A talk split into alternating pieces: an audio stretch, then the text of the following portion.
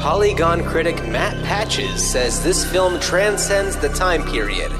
Part Bond movie, part comedic caper, and anchored by a performance that feels Ryan Goslingian. It's a black and white movie that feels alive and contemporary. Variety says it's melodrama and at times far fetched and improbable, but the story twists and spins artfully from one high powered sequence to another, while the entertainment holds like steel cable from start to finish. And critic Dennis Schwartz says this film couldn't be more entertaining even if it had 40 steps. On this episode of Ruined Childhoods, we decide the fate of the 39 steps.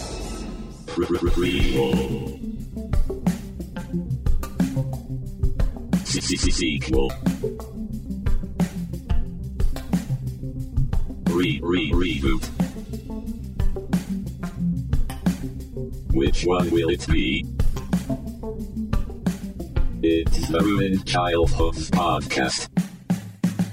Greetings, Starfighters. Ooh, what a wonderful uh, uh, Robert Donat. Donat? Donat? Donut, donut, donut, do, uh, Robert Donat. Uh, I don't know. I was not. Uh, that that was not my intention. I was just going Oh. for classy, British, stylish. But yes, that's that is how he talks in the film. British by way of Canada. right? Yes. Yes. He's spent his time in Canada. Yeah. What an odd character trait to have. I don't know. Yeah, yeah, yeah, yeah. Uh, hey, everybody, it's Ruined Childhoods. Hi. Thanks for listening. Thanks for tuning in. Thanks for clicking play on your app or whatever. Thanks for checking in, checking in with us and hearing us talk about the 39 steps. Yeah, uh, this was a a first watch for me, and I was very intrigued to. You know, it's something that I've definitely heard about because it's you know an earlier Hitchcock movie before like a lot of the better known ones really were were getting pumped out. Yeah. and you definitely see a lot of the the beginnings of what Hitchcock would later develop as more of his style and I don't know tones and it was really fascinating and uh, for anybody who is listening to this episode because they wanted to s- listen to an episode of a podcast about the 39 steps, uh, I hope we're able to deliver for you. But uh, I know that I am not going to be the one to give the best information because Dan, you certainly have been living in this uh, this property for a little bit. Do you want to tell everybody about that? Yeah, I have. So, as uh, regular, uh, as as regular listeners of the show who've been with us f- for at least a year, know um, that in addition to my teaching duties at um, the high, the high school where I, I teach, um, West Seattle High School, go Wildcats, I I also direct the the fall play, which is something I love doing because it was always it was what I did in high school. Like that was my activity. That was if if you could have lettered in theater, I would have. Um, but I, you know, it's like that was kind of that was where I found my friends from high school uh, that I that I'm still close with. I you know know them through theater, and I love doing it. And I love seeing the high school kids have that experience and get really excited. And it's why sometimes I enjoy seeing high school theater even more so than like professional theater because I I just love seeing these kids who are just really excited. And like for some of them, they've never done it before. And like one kid I, I have in the show is like he's a senior and he's just like I've never done it. And I think like you know he's got you know friends who've been in involved in theater, and it's just great.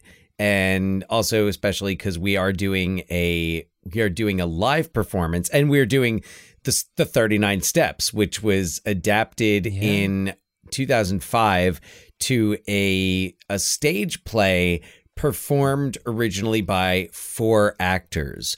One actor Yeah, I saw that on Wikipedia and I was like, this must be what they're doing. And because I was like, how else would they do it with all these set pieces and these all the characters and yeah. Well, John, the answer to that question is is what has been uh, taking up most of my bandwidth these days.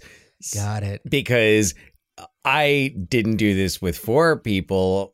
We had a lot of kids audition. We had about 30, 31 kids audition.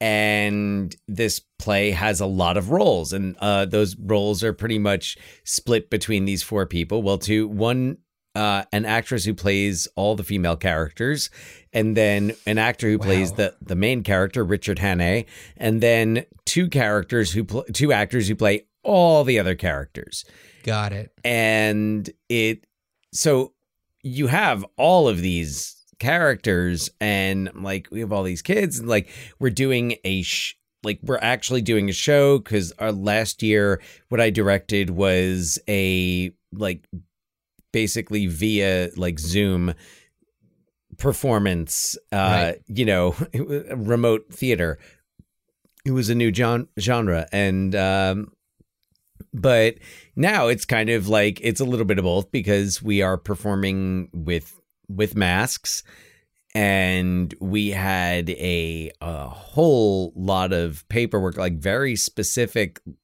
like we had to submit a very specific safety plan and in order for our show to Right. open which it does on uh November 11th on Veterans Day Right. um so eh, we had to have all of this all of this in and there you also have to have the names and student IDs of every student which uh, was also a major challenge because I cast everybody who auditioned Oh, wow. just like well there was also like you know you the theater de- like you know the kids in the theater department a lot of them had cycled through like a lot of kids graduated last year the year before.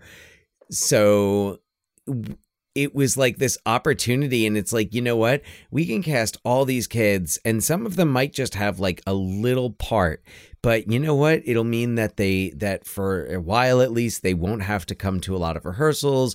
When they come to rehearsals they'll have a lot of extra time and they can do things and they can help out and do Right. set changes and build stuff and and it, so it just became an opportunity to just kind of grow the program and say you know what this year we're just we're gonna have like 30 kids in the fall play and Oh, so one kid of the 31 didn't make the cut?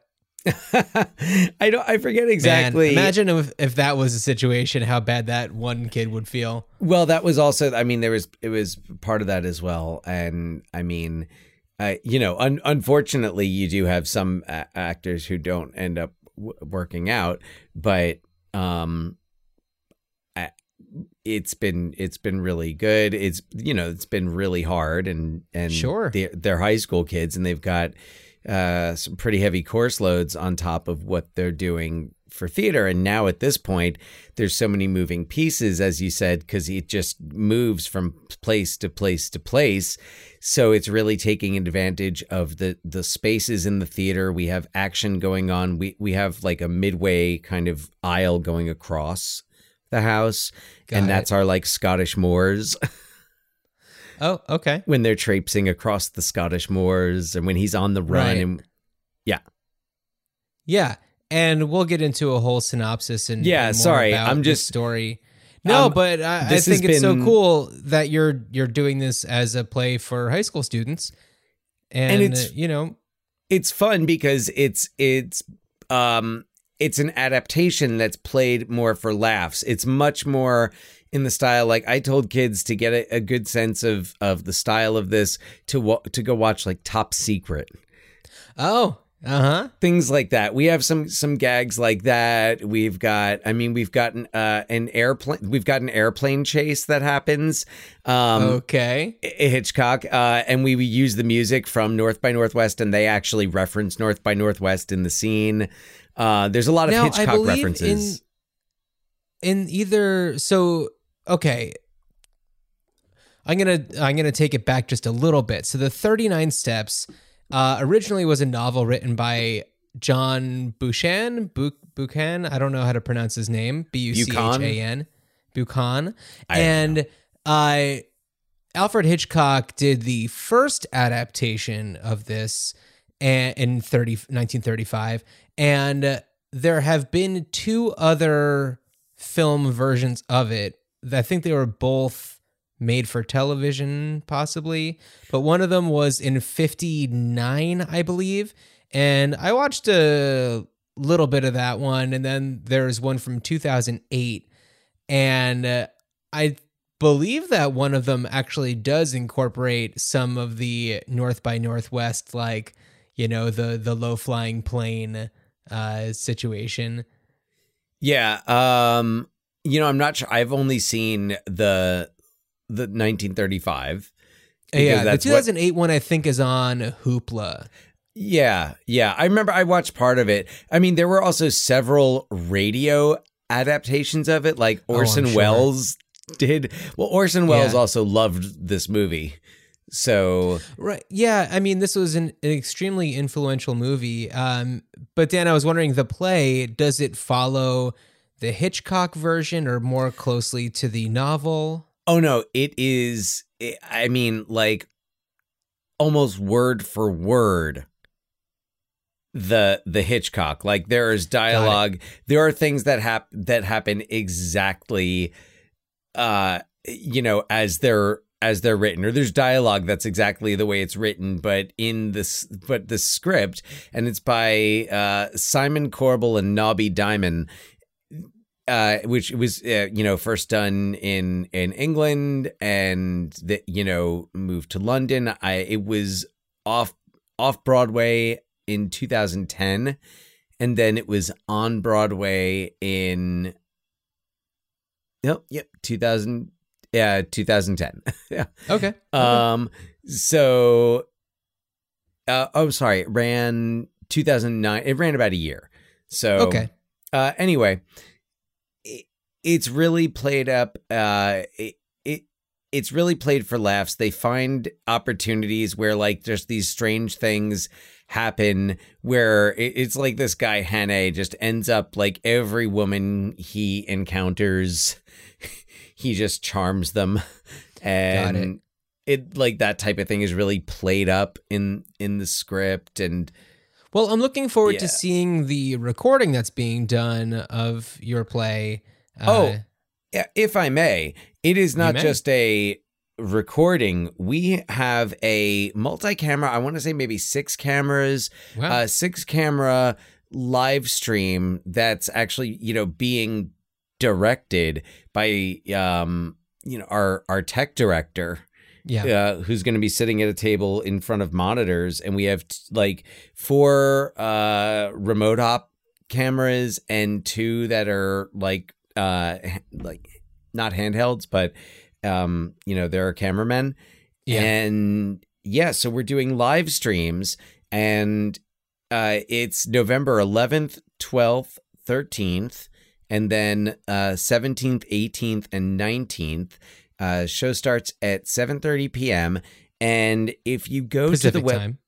if you go to the website westsidedrama.com, there's a link tree on the website that will take you to where you can get these tickets because we've got this whole new ticketing system and also we are having uh audi- we, we are having live audiences anyone who's planning on coming to see the show live uh first of all has to sh- uh required to show proof of vaccination um required to be masked and must must make reservations because we're doing seating in family pods and Cool. it's all distance seating which actually because of the distance seating it's allowed me to put a lot of action in in the audience Oh, very cool. yeah so anyway I could see that working out really well in the beginning and the end.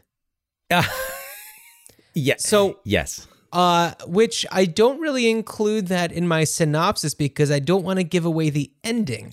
okay i'm glad all right yes so yeah So, shall I Understood. synopsize, Dan? synopsize away And this one, I should have, you know, had you not been so busy, I probably would have been like, maybe you should synopsize this one because you certainly are more familiar with the material. But uh, this is, You know, all of these are always just We're- like what? We're guaranteed less tangents and a much more concise synopsis if you do it. I'm That already like you know we're the the tank is kind of on empty. I've been I've I've had basically I think about 10 hour days this weekend uh, you know 20 hours total in the theater. So Right. right now I don't know what is coming out of my mouth until it's happening. Water slide brain in effect. Got it. Okay, well, here we go. After hearing gunshots at a London theater's variety show, Richard Hannay comforts a German woman going by the name Annabella Smith. After he takes her back to his apartment, she admits to being a spy who has uncovered a sinister plot by a man missing a fingertip to steal sensitive British secrets, and some of his goons are out to kill her. After he finds her stabbed, she utters something about the 39 steps and is holding a map of Scotland.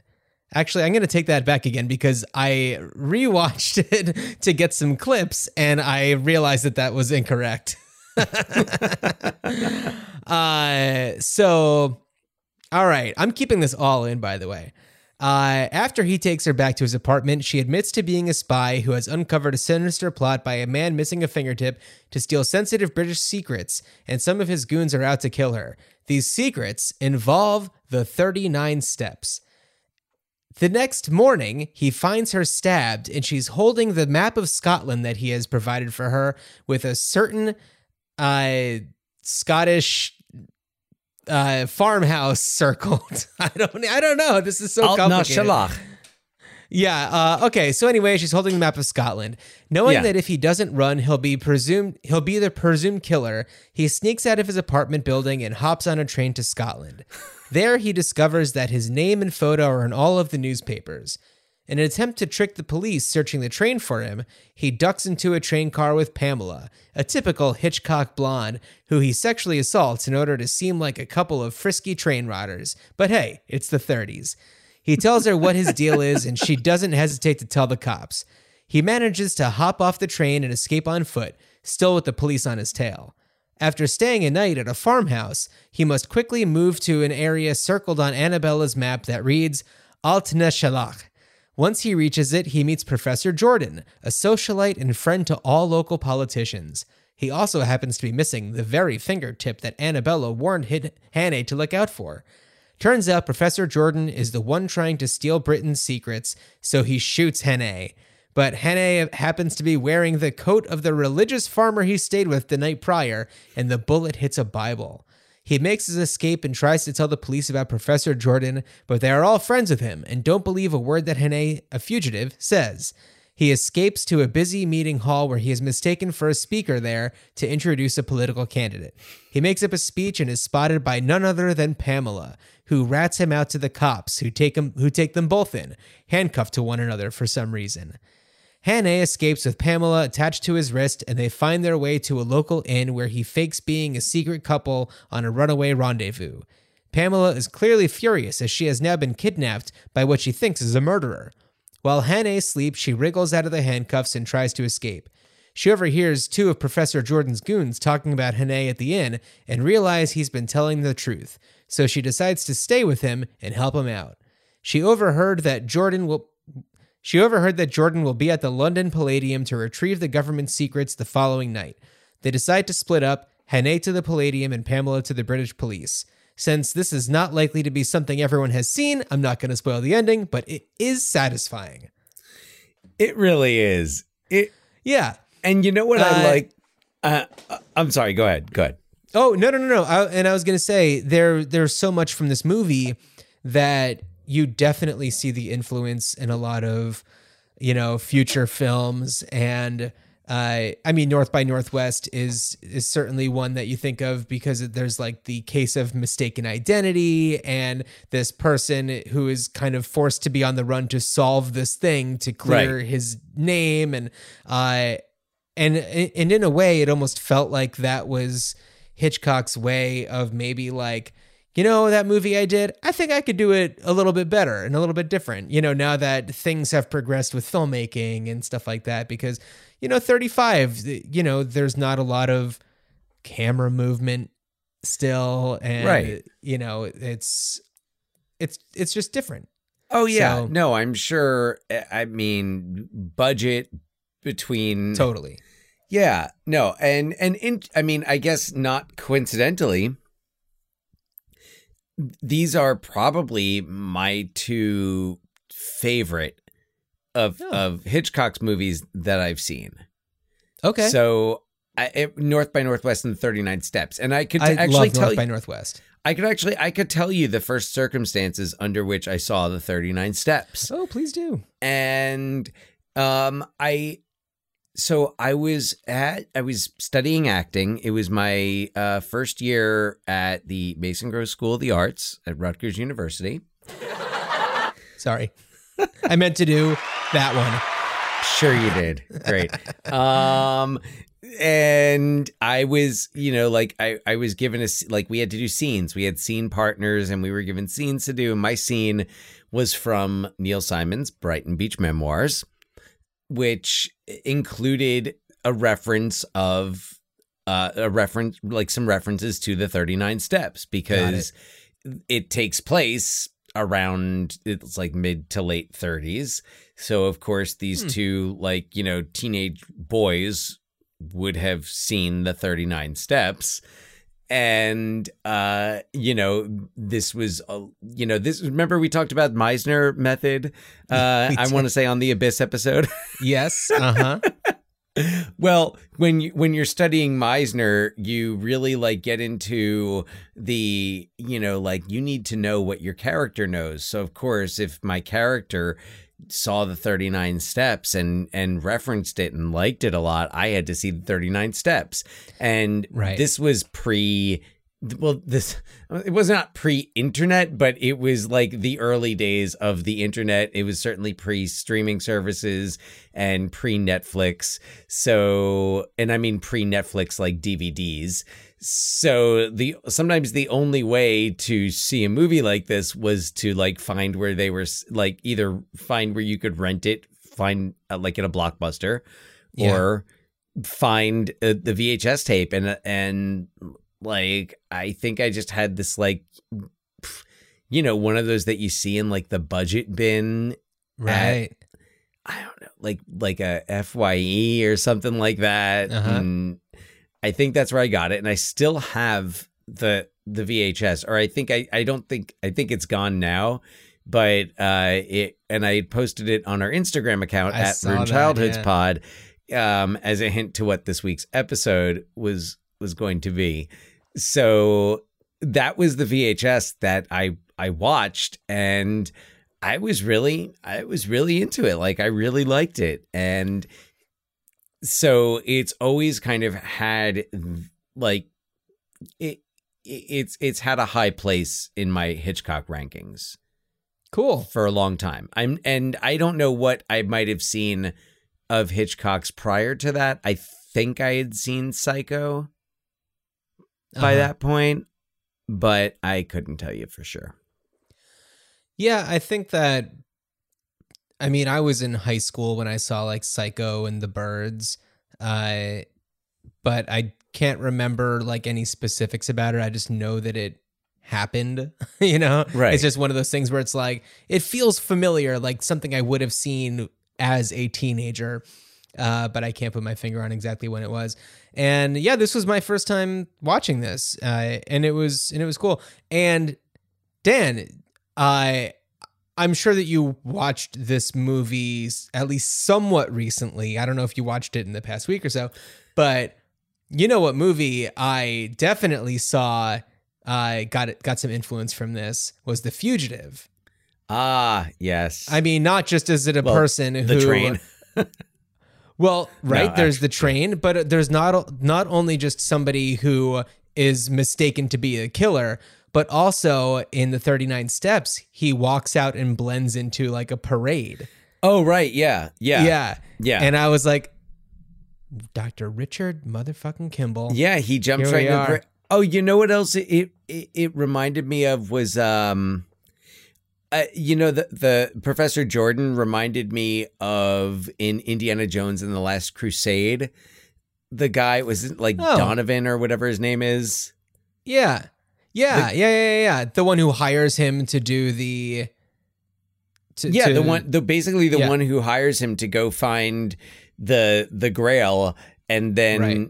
and then like is working with the is working with the Nazis. Right. Yeah. Remember what I told you, Doctor Jones? Don't trust anybody, Right. even Yep. me. Yeah. So, uh, Except Professor actually, Jordan does not lead him on for very long. No, and actually, why don't we uh, listen to the scene where uh, you know um, Hene finally makes it over to oh, what is it called? Alt-Na Alt-Na Shalach. Shalach.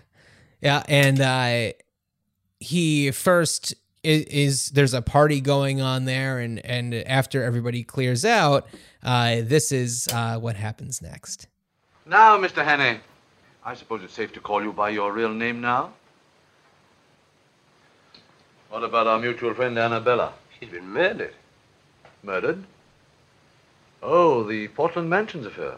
What our friends outside are looking for you for? I didn't do it. Of course you didn't. But why come all this way to Scotland to tell me about it? I believe she was coming to see you about some air ministry secret. She was killed by a foreign agent who was interested too. Did she tell you what the foreign agent looked like? There wasn't time. No, there was one thing. Part of his little finger was missing. Which one? This one, I think. Sure it wasn't this one? No. I love how his wife walks in and sees him pointing the gun. Oh wait, in the movie does does he hide the gun? No, he doesn't. in- No, he doesn't. Yeah. He doesn't. His wife comes in and is just like, "Oh, we're gonna be serving lunch soon. Uh, you know, will Mr. Hammond be joining us?" Because Hannay gives a fake name at the Right. door. Yeah, yeah. Um, and what's what's actually funny is we have uh, so Act One of the play ends with Professor Jordan sh- shooting Hannay. Ah, got it. And uh, because we already know from his wife walking in that she's in on it, yeah. uh, I have her come in at this so like uh, Jordan shoots Hannay and then like stands over him and like and then he's got this evil laugh and his wife comes in and they do a a a, a waltz basically. And I staged it to the the part of the Batman score when they're on top of the cathedral and Oh uh, the Joker is dancing with Vicki Vale and it's that like kind of that demented Danny Elfman Right. so I staged it to that and we have these like really cool like weird red lights that come on and but they both do this like maniacal laugh it's awesome Oh, I can't wait. Yeah I yeah I I mean yeah I probably shouldn't give away too much but I don't know uh That's okay. Little Some- tastes, and it's uh, describing it. I'm sure isn't as good as the uh, the real thing. Oh no, no, no, and uh, you know the the kids are great. The actor who's playing uh, the wife uh, choreographed the waltz, and like it's just so it's it's a lot of fun, and and they're doing all these they're doing accents like they're doing really like their their accents are really good. Like I've got kids doing Scottish accents, and they're Nice. sounding really good. Good. like like oh man, But going back, going back to one of the things that you were saying before you just played that clip is, uh, yes, uh, people give away information that you think they'd be holding on to much longer. Uh, a lot, and that also reminds me of uh, Annabella at the beginning. She's just like, "So I know we just met, but yep, I'm a spy." like, it's uh, she doesn't waste any time like spilling all the beans to uh, to Hene. Oh no, yeah, it, and yeah, it's it's it's fun. And what's interesting is like Hitchcock movies. I feel like most of them don't move at a very brisk pace, Uh-huh. and Thirty Nine Steps and North by Northwest are two that do. North by Northwest definitely moves. Um, yeah, I remember one of my gripes about Psycho is like, I I'm okay with like half of this movie. I don't need the other half of it.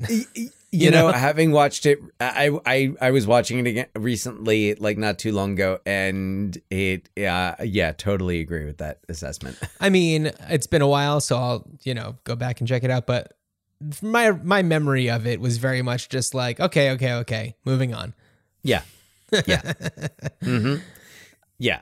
So, yeah, I mean, 39 I think that I felt that way quite a bit when we did Vertigo for the podcast. Uh, you know, it was certainly one of those things where, yeah, and that's not one that I loved so much just because I was just like, ah.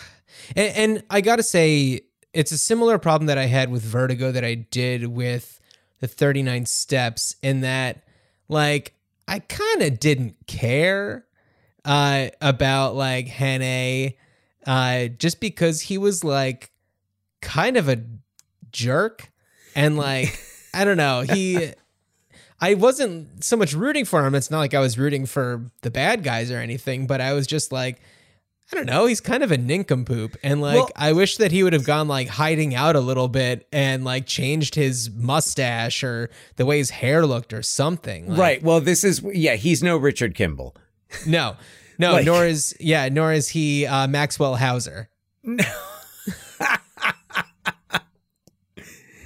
yeah.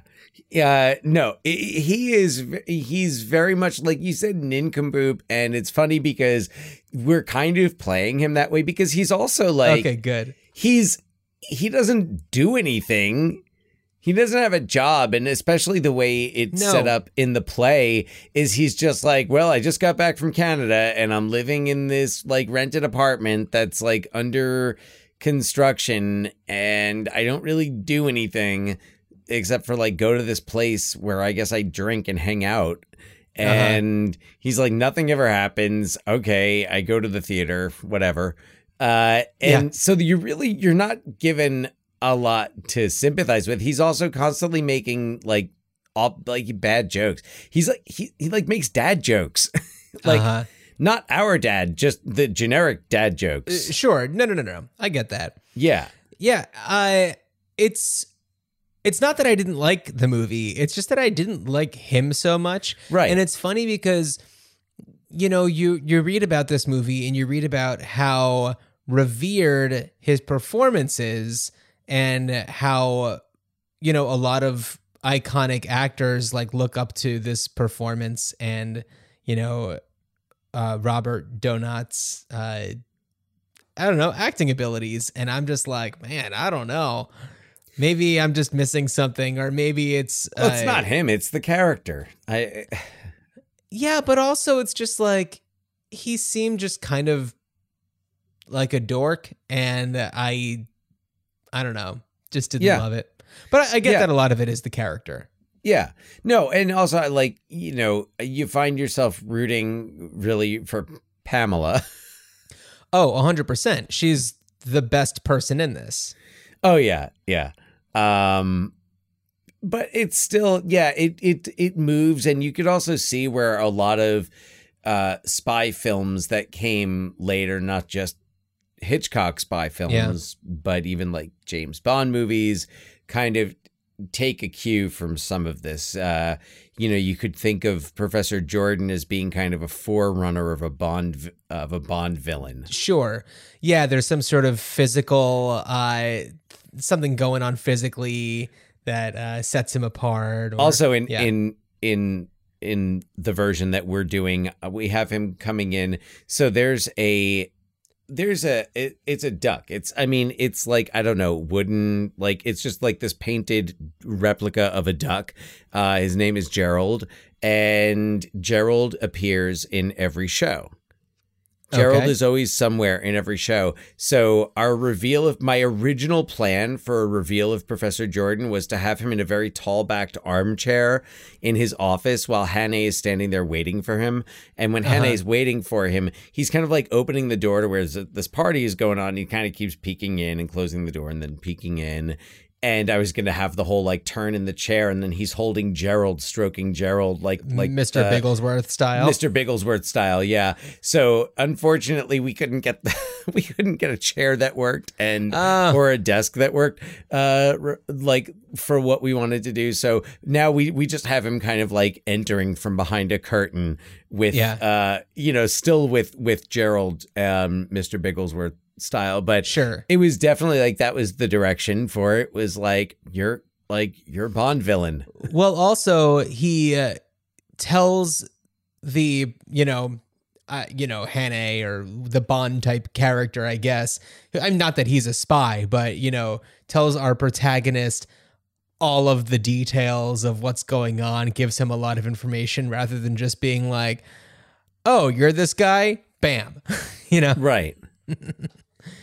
Yeah. So yeah, I see that. I, I definitely see that aspect of it as being an influence for, you know, uh, a, a Bond villain or um, uh, Von uh, Von Cunth in MacGruber or some, you know, uh, any any other number of those types of movies. Yeah. Yeah. Um and and it's a fun it's a you know good before and same for Indiana Jones and the Last Crusade. I I Yes.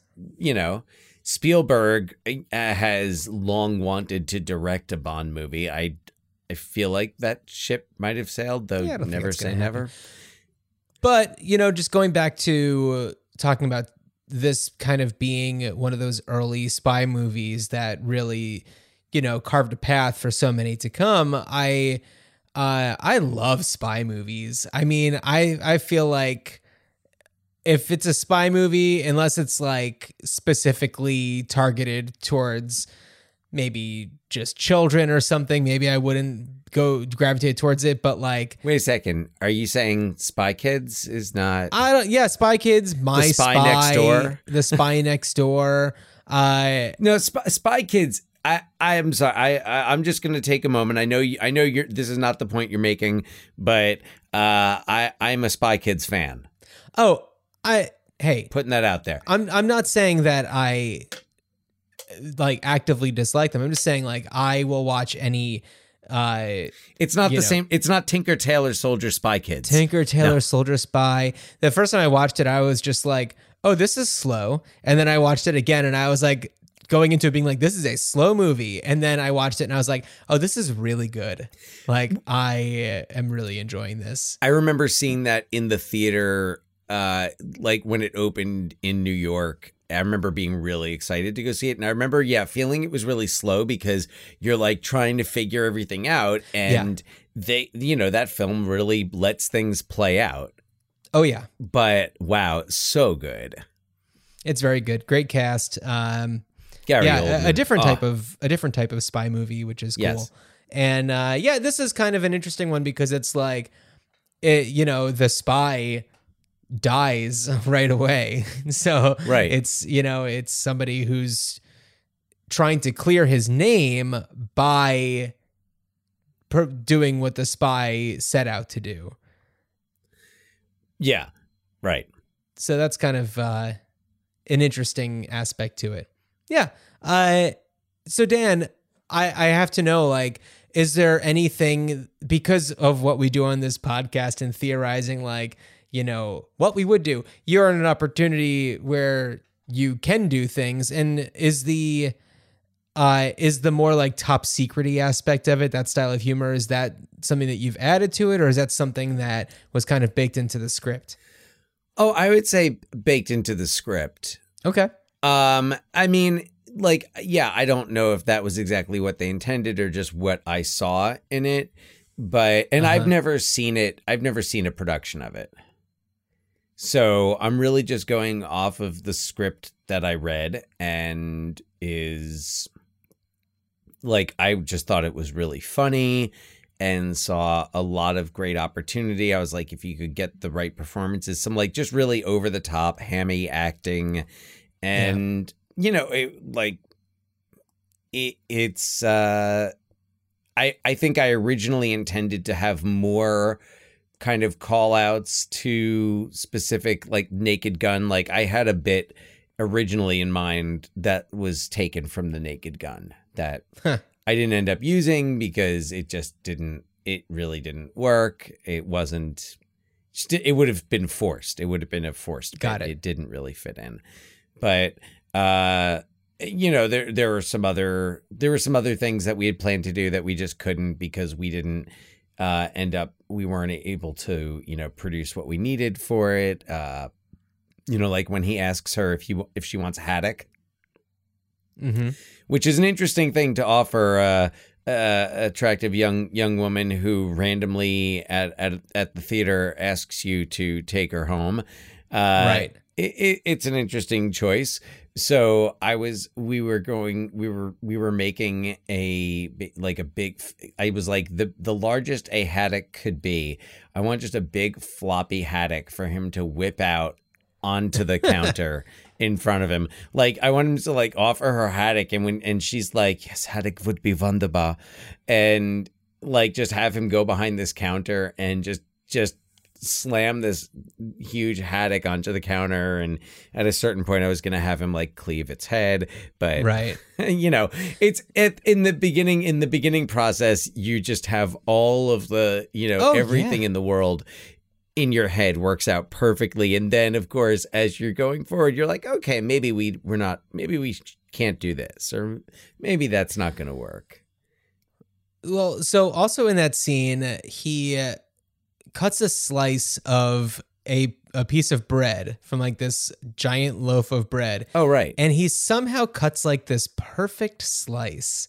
And I'm just wa- every like I watched it twice, and I was just like, look at that immaculate slice of bread he just cut. Well, and you know, you're wondering why actors look up to his performance. like, It's probably it's probably just like something carved out of foam, and it's probably not really bread. But I looked at that thing and I no, was like, I, I, want bet you that's legit bread, and I'd like to see Daniel Day Lewis slice some bread as I'd flawlessly. Slice bread. you kidding me? I would definitely watch if it was his character from Phantom Thread. If it was uh oh god, Uh, what's his name? Ren, uh, Reynolds Woodcock. Reynolds. If it was Reynolds Woodcock, yes, I would watch a movie about Reynolds Woodcock slicing bread. Uh, yes, as long as there was someone there for him to be an asshole to.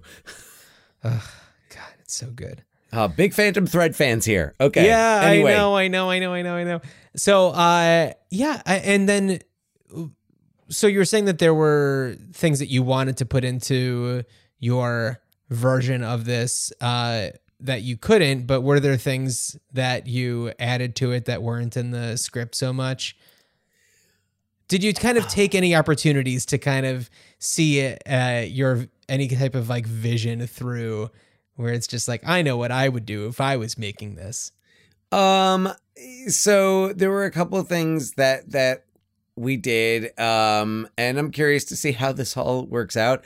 But we have a so for the plane chase. Uh, you know, how are you gonna do that on stage? And there's lots of different ways it could be done. And I was like, you know what? I want it like a cardboard box plane. I want it to look Yeah. like something like the Peanuts gang would have made. Yeah. And sure enough, like they finished it today. They finished Oh, making wow. it. And and we're gonna and and we're just kind of like painting it all like it's cardboard. It's a cardboard box. There's some wooden framing in it and like under the wings and the wings have hinges on them so that they can fit through the door. Um, but like it looks like a cardboard box plane. Like the wings are even made with they're made with cardboard. Uh, and it- like it's basically gonna look like something the Peanuts gang made. And we're just gonna paint the whole thing white and then take some black paint and write plane on both Yeah. sides Nice. because well because also then um later in the show as they're as professor jordan's thugs are are driving them i guess to professor jordan's uh it- they you know they're blocked by a flock of sheep blocking the road. So Yeah. of course what do you do when you have a 30 person cast? Oh, you grab all the actors that aren't doing anything you're like you're sheep now you're sheep. And then the costumes question is well how do we make sheep costumes? And all of these different ideas and thoughts. And then one day i was just like let's get some white t-shirts and write sheep on them. And like we'll get some white beanies and add some little ears on them. And those are sheep costumes. Yeah. and then we added on the they wrote on the back of the shirts they wrote ba on the back of the shirts. And they add we added and I was like you know what those need? Little sheep tails Yeah. It's like, can we get little sheep tails? And of course, like my costume department, and this is all kids, by the way, who do all Sure. this stuff. Uh, sorry, I'm like, I, I, I should say like, you know, because sometimes it's like, oh, your costume department is a bunch of teachers and parents. I'm like, no, it's all, it's really like we have a couple of teachers, we have a couple of like adults helping out, but the kids are doing this. Put tails on the sheep costumes, so we have like that type of thing going on, and then there's the um uh, uh some of the innuendo uh there's oh there's a thing whenever Hannay like is we have him every time he he meets a new young woman that he's interested in he flips he does this thing with his hair. Uh it's kind of a running gag. There's a running gag with him uh oh um what's the other thing? He's, i'm sorry i'm like in my mind running through the play. Uh the the ca- or the ca- he does this dip every time he like kisses a woman because he like kisses the the the wife of the crofter whose house he stays in whose little like co- cottage on the scottish moors. Um he goes to the uh to the little like hotel that's out in the middle of nowhere in Scotland. And uh, we've just got some funny stuff with that, like the the two that play the the hotel owners, the McGarrigles. Like Right. they're just really funny, and they're they. I have them doing it like Archie and Edith Bunker, kind of. Oh, I I was hoping that you were gonna have them do it like uh, uh, Carol Kane in um, Transylvania Six Five Thousand, Oh, and the That- guy. yes, uh, it is very. yeah. It is very. It's similar to that. It's also like I would say. Where else did we draw inspiration from? Um. Oh yeah, I definitely had all the kids. Uh, th- like the guy playing the Crofter. I definitely had him watch like the Mike Myers. If it's not Scottish, it's crap. Sketch Oh, okay.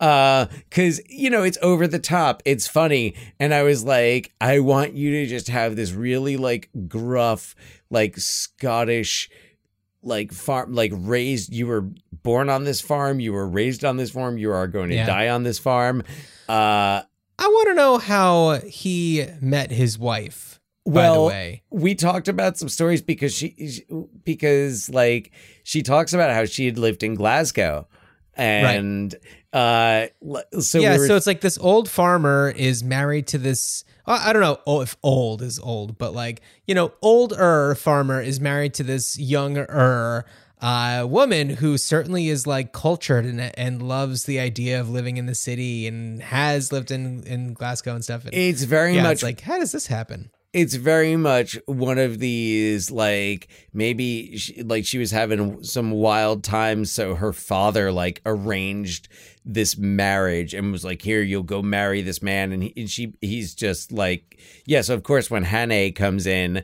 she's just all about it Yeah. uh, and and helps him helps him get away it, it, it- it's really it's really funny like and the they really play that up like there's a scene at the table and it's funny because i hadn't watched it in a long time and then i was directing it and then i thought like you know let me check this out because i was having some challenges with staging some scenes like there's a chase outside a train like outside a moving Yeah. train um it's like ah i'm like maybe i can check out the movie and see what's going on here and maybe it'll help. And honestly it, it didn't because it's not being played for laughs. But the scene in the crofters home when they're having dinner the crofter already thinks that that Hannay and his wife are sleeping together and he's been there for like 10 minutes. Yeah. uh, and like th- he's saying grace, the Crofter's saying grace, and Hannay is trying to sneak looks at at this newspaper to see what the newspaper is saying about him. And that's when Margaret sees that it's him on the newspaper. So they're so the two of them are like looking across at each other because they're all pretending to be listening to this prayer. And then the Crofter opens his eyes while he's still praying. And I was like, there's no way it's like this in the movie. And it Uh-huh. is like this in Yeah. the movie. We just kind of really pump up the volume in the play. So it's kind of like you could imagine Mike Myers playing the Crofter doing Yeah. that, like between that and the father from So I Married an Axe I was gonna ask if you had your students Oh. watch Yeah. De- definitely, we definitely watched like his like one of his scenes. the Pentaverate. Yes. Uh huh. yep. Uh, and not also uh the thing the, the Weekly World News. Yeah. this is the paper. The news. Uh, yeah. We Head we- paper yeah. now. Hey, it's like Sputnik, spherical but quite pointy in places. Watching Anthony LaPaglia like just cracking up Totally in that scene is so satisfying because it's like it works for the character. Yes. Uh, so it's totally okay, and it, you know that that's all just like genuine, just like oh my god, I can't believe this is happening right now. Yes. Yes. Uh, so Dan, I have really one more question for you uh, Yeah. about uh, your role in directing the Thirty Nine Steps. Do you get all Hitchcockian and make a cameo? No, I I do not. Um, I, you know, I would love to, but it's like Is it more like Gerald is the Alfred Hitchcock of Yes. West Seattle High Yeah. School theater productions? Ex- John? You nailed it. all right, there we go. You nailed it right there. yeah, Alf Gerald is the Alfred Hitchcock who appears in every production at West Seattle High School. Uh, including the 39 steps november 11th 12th 13th 17th 18th 19th 7.30 p.m live stream or come see it in person Yeah. Uh so Dan you know, aside from directing this as a uh, a play for high school students, what else would you do with the 39 steps? Okay. Yeah. So, um, you know, we mentioned uh, Annabella before, and uh, you know, we were talking about like about her character. I feel like there's there's there's some like prequel slash spinoff uh potential with with her character you know how does annabella I, in the movie smith in the play schmidt uh how does annabella you know become this spy who's not working for Germany, Yeah. um, which in in the novel, the novel was from 1915, so this was uh, different Germany. The the movie's 1935, and it, it is set uh, to be 1935 Yeah. and uh you know so it would be interesting to kind of see uh some annabella schmidt backstory but honestly i i just i kind of would like to just see like a really talented filmmaker do a straight up remake Yeah, that's that's where I was going to because it's like this totally works. You could do present day. I mean, that's just what I was thinking present day cuz like even the 2008 like BBC version still takes place uh I mean first half of the 20th century. I, I couldn't pinpoint exactly when it was uh, supposed to be set. yeah yeah no I think that mean, maybe it, I think maybe it was even earlier because it definitely wasn't this like doing what the Hitchcock version did. It did its own thing. i think some of them are pre-world war one some of them are pre-world war two right. But I honestly, I would keep it as pre World War II. I think it really works, and I think the idea of of trying to prevent war and and something that we know didn't happen, but kind of these little struggles and the and the fact that like there these things were going on. I like the idea of that. I would like to see. I I was just trying to think I, off the top of my head, thinking of filmmakers, just like the three that popped into my head. Uh, actually, I was kind of curious to see what Damien Chazelle would do with Really. with. I'm you know I'm I'm just kind of like for me he's he's one and one. Uh, not a fan of La La Land, but loved um uh Whiplash. Whiplash. Like Yeah. And really because Did you see First Man? oh no i did not see first man It's eh, you know, okay it's fine. yeah um so uh, but i was thinking about whiplash and i was thinking about the tension brought to that and I, I thought that maybe that could work. I also thought, I mean, I know he's done li- like Bond movies, but I thought about Sam Mendes as someone who could really do so good. A nice like n- a, a nice like nuance like he really gets tone like i rewatched uh, road to perdition not too long ago and Yeah, it's really good. I watched that maybe a year ago. yeah like i'm just i, I really enjoy sam sam mendes uh work uh you know of course when dealing with something british and thinking about well who's someone who kind of likes to try different things um do different things of course i thought about edgar wright and Okay. I'm I'm sure that there are a lot of filmmakers out there, uh, both British and not British, who could really do, do uh, you know, a, a a really good job with something like Uh-huh. this. And I think it would Yeah. just be a really good opportunity to see a filmmaker try, uh, you know, something in it like a, a nice, a good classic standard genre film like like Thirty Nine Steps. Who would be your Hannay? Um, well, let's see. I would want them to be British. They would need to be Okay. on the younger side. Uh, so I, I mean, I don't.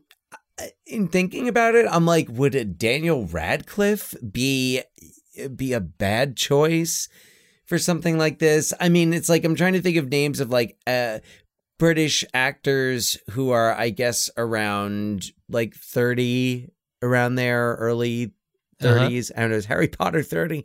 Um, Yeah. eh, so, uh, and I don't know. I was thinking about Taron Egerton, who I really like, but I don't see him in this.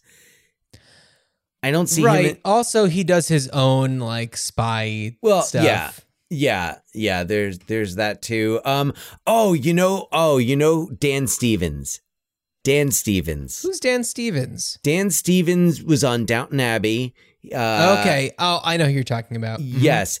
I mean, Dan Stevens is who would be cast in this if they did it. I, I have little, I'm trying, now I'm trying to think of like other people from Downton Abbey that I would cast in this.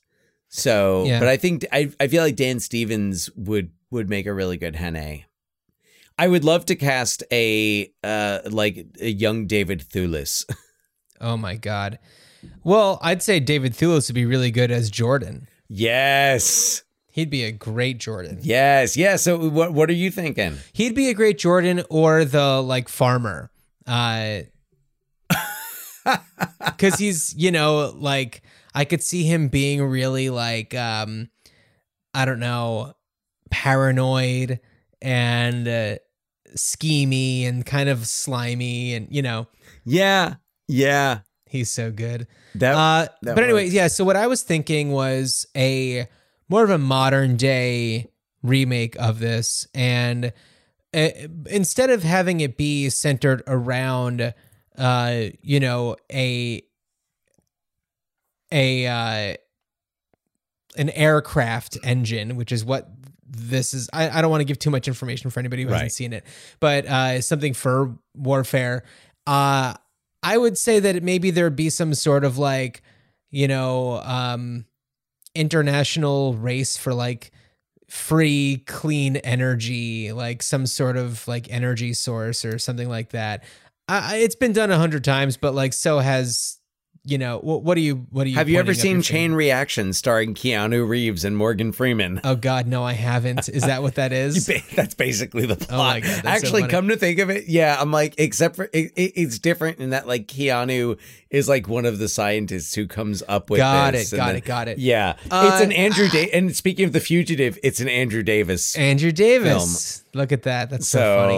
wow. Uh, all right. Well, so maybe it isn't that, but it's something like that where it's like, you know, it doesn't necessarily have to do with like one country versus another, but maybe just like, you know, it's something that's being that's been developed by like the you know, whichever government, British government, US government, I don't know, but uh it's you know, threatening to be sold to a a different government that uh I don't know, maybe uh, you know it's hard to say because you don't want to pinpoint a country as being the the villain, you know, the entire villain of something, but just being sold to another country is maybe all you need. You could But, pick, I mean, uh, what pick a harm like what about Denmark? What about Denmark? Yeah, right. Something Like, like, come something that you just don't hear from a lot.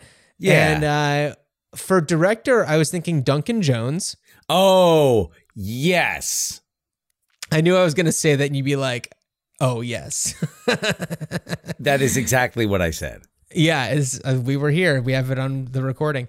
Uh, yeah, so Duncan Jones, and uh, I wasn't necessarily thinking that it had to be somebody who was like in their thirties, um, and I don't know. I I didn't think that it needed to also be somebody who was British because in the Hitchcock version, it's a Canadian. Why he sounds British, I don't know. But it's like you know, Well, he's a it Brit who is living in Canada. He's a Brit who's living in Canada. Is that what Yeah, it was? The- yeah, It's and then why, he why- came why even do the Canada thing then?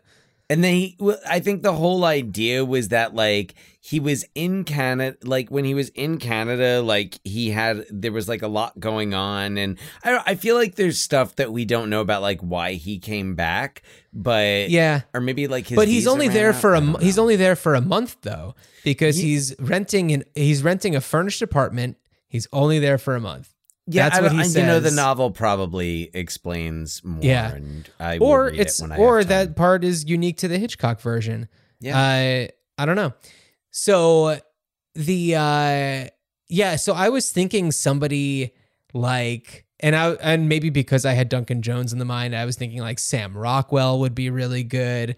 You know, uh just like somebody charismatic who uh I don't know, you could see being one of those people who's like put into this impossible situation where they need to clear their name and also by doing that they are, you know, performing the duties that this this spy did. And maybe, you know, this would have been better for Sam Rockwell 15 years ago.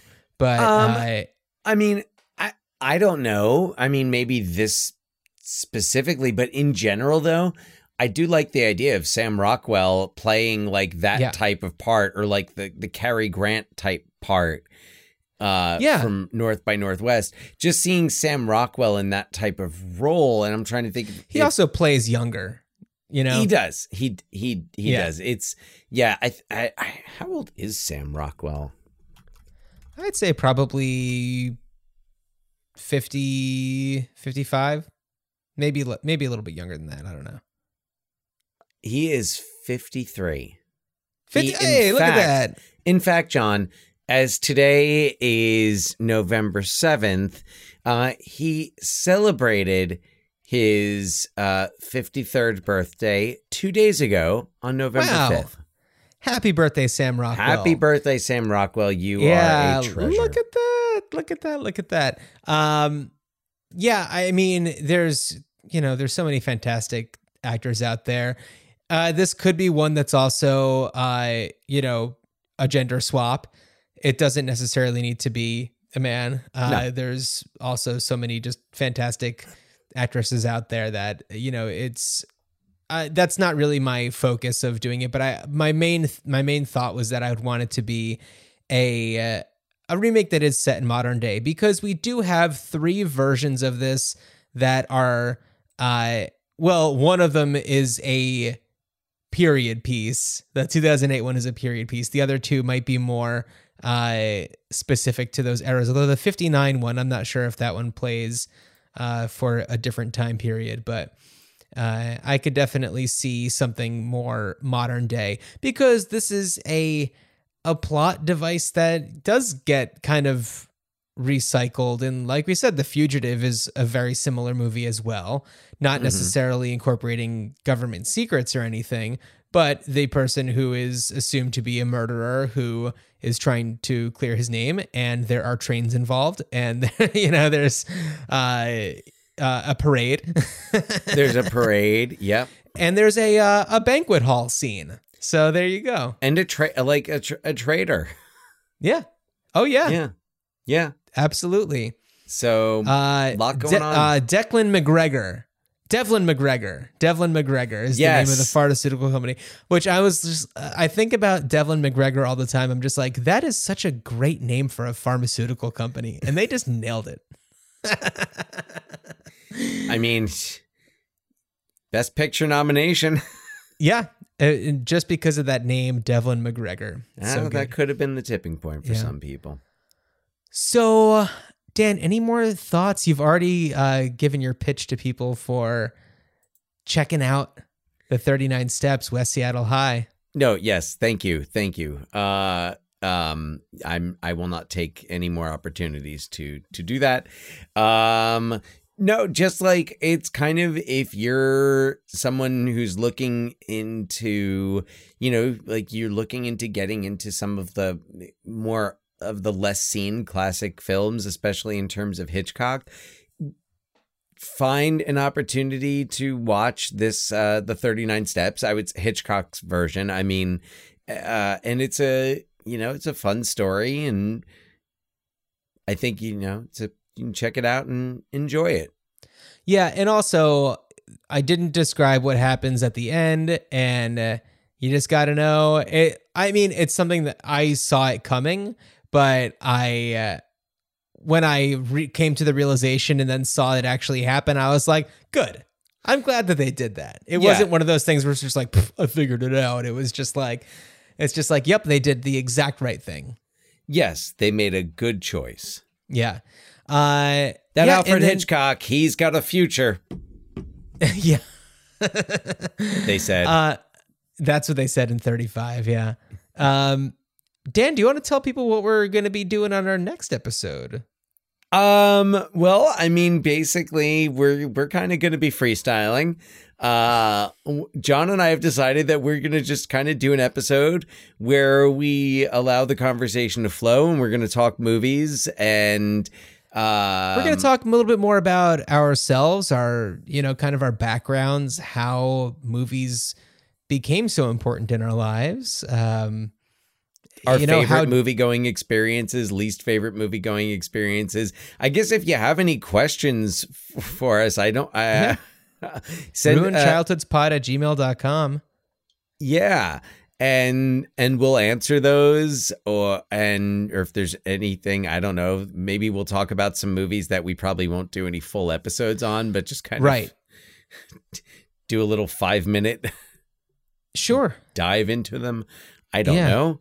Yeah, I mean, we're doing this because, as we've discussed on this episode, you know, Dan has a very busy week coming up with with the play and everything, and It, we it's just also wanna- the end of the uh quarter in terms Ah. of school. So yeah. Just want to take it a little bit easier and, and not give Dan any homework. no, but it's uh, I'm I'm looking forward to it too. It'll be fun to do something a little different and maybe get to ask each other some questions that we don't normally get to ask and Right. bring up some movies we don't ordinarily get to talk about and yeah, you know, shoot the proverbial shit for a little bit. yeah, it'll be fun. I'm looking forward to it. And uh yeah, check out our link tree. Uh it's in our it's in the show notes and the episode's description. And uh also you could email us ruinchildhoodspod at gmail.com. Uh, speaking of that link tree, I just got to say, my Ruined Childhood's tote bag has come in clutch this week. Oh, because all right. What's nice about these tote bags is they are a bit larger than your average tote bag. And as I've been like getting things that I need to bring in, like ordering tons of stuff from Amazon that I need to bring into the show and carrying various things around throughout the day, um, it, it's been in heavy rotation Excellent. heavy totation, I should say. Oh. On that note, Uh okay. Well, Dan, as you are on the run, jumping off of some Scottish bridge, I The wish you a fourth good bridge. journey. good journey.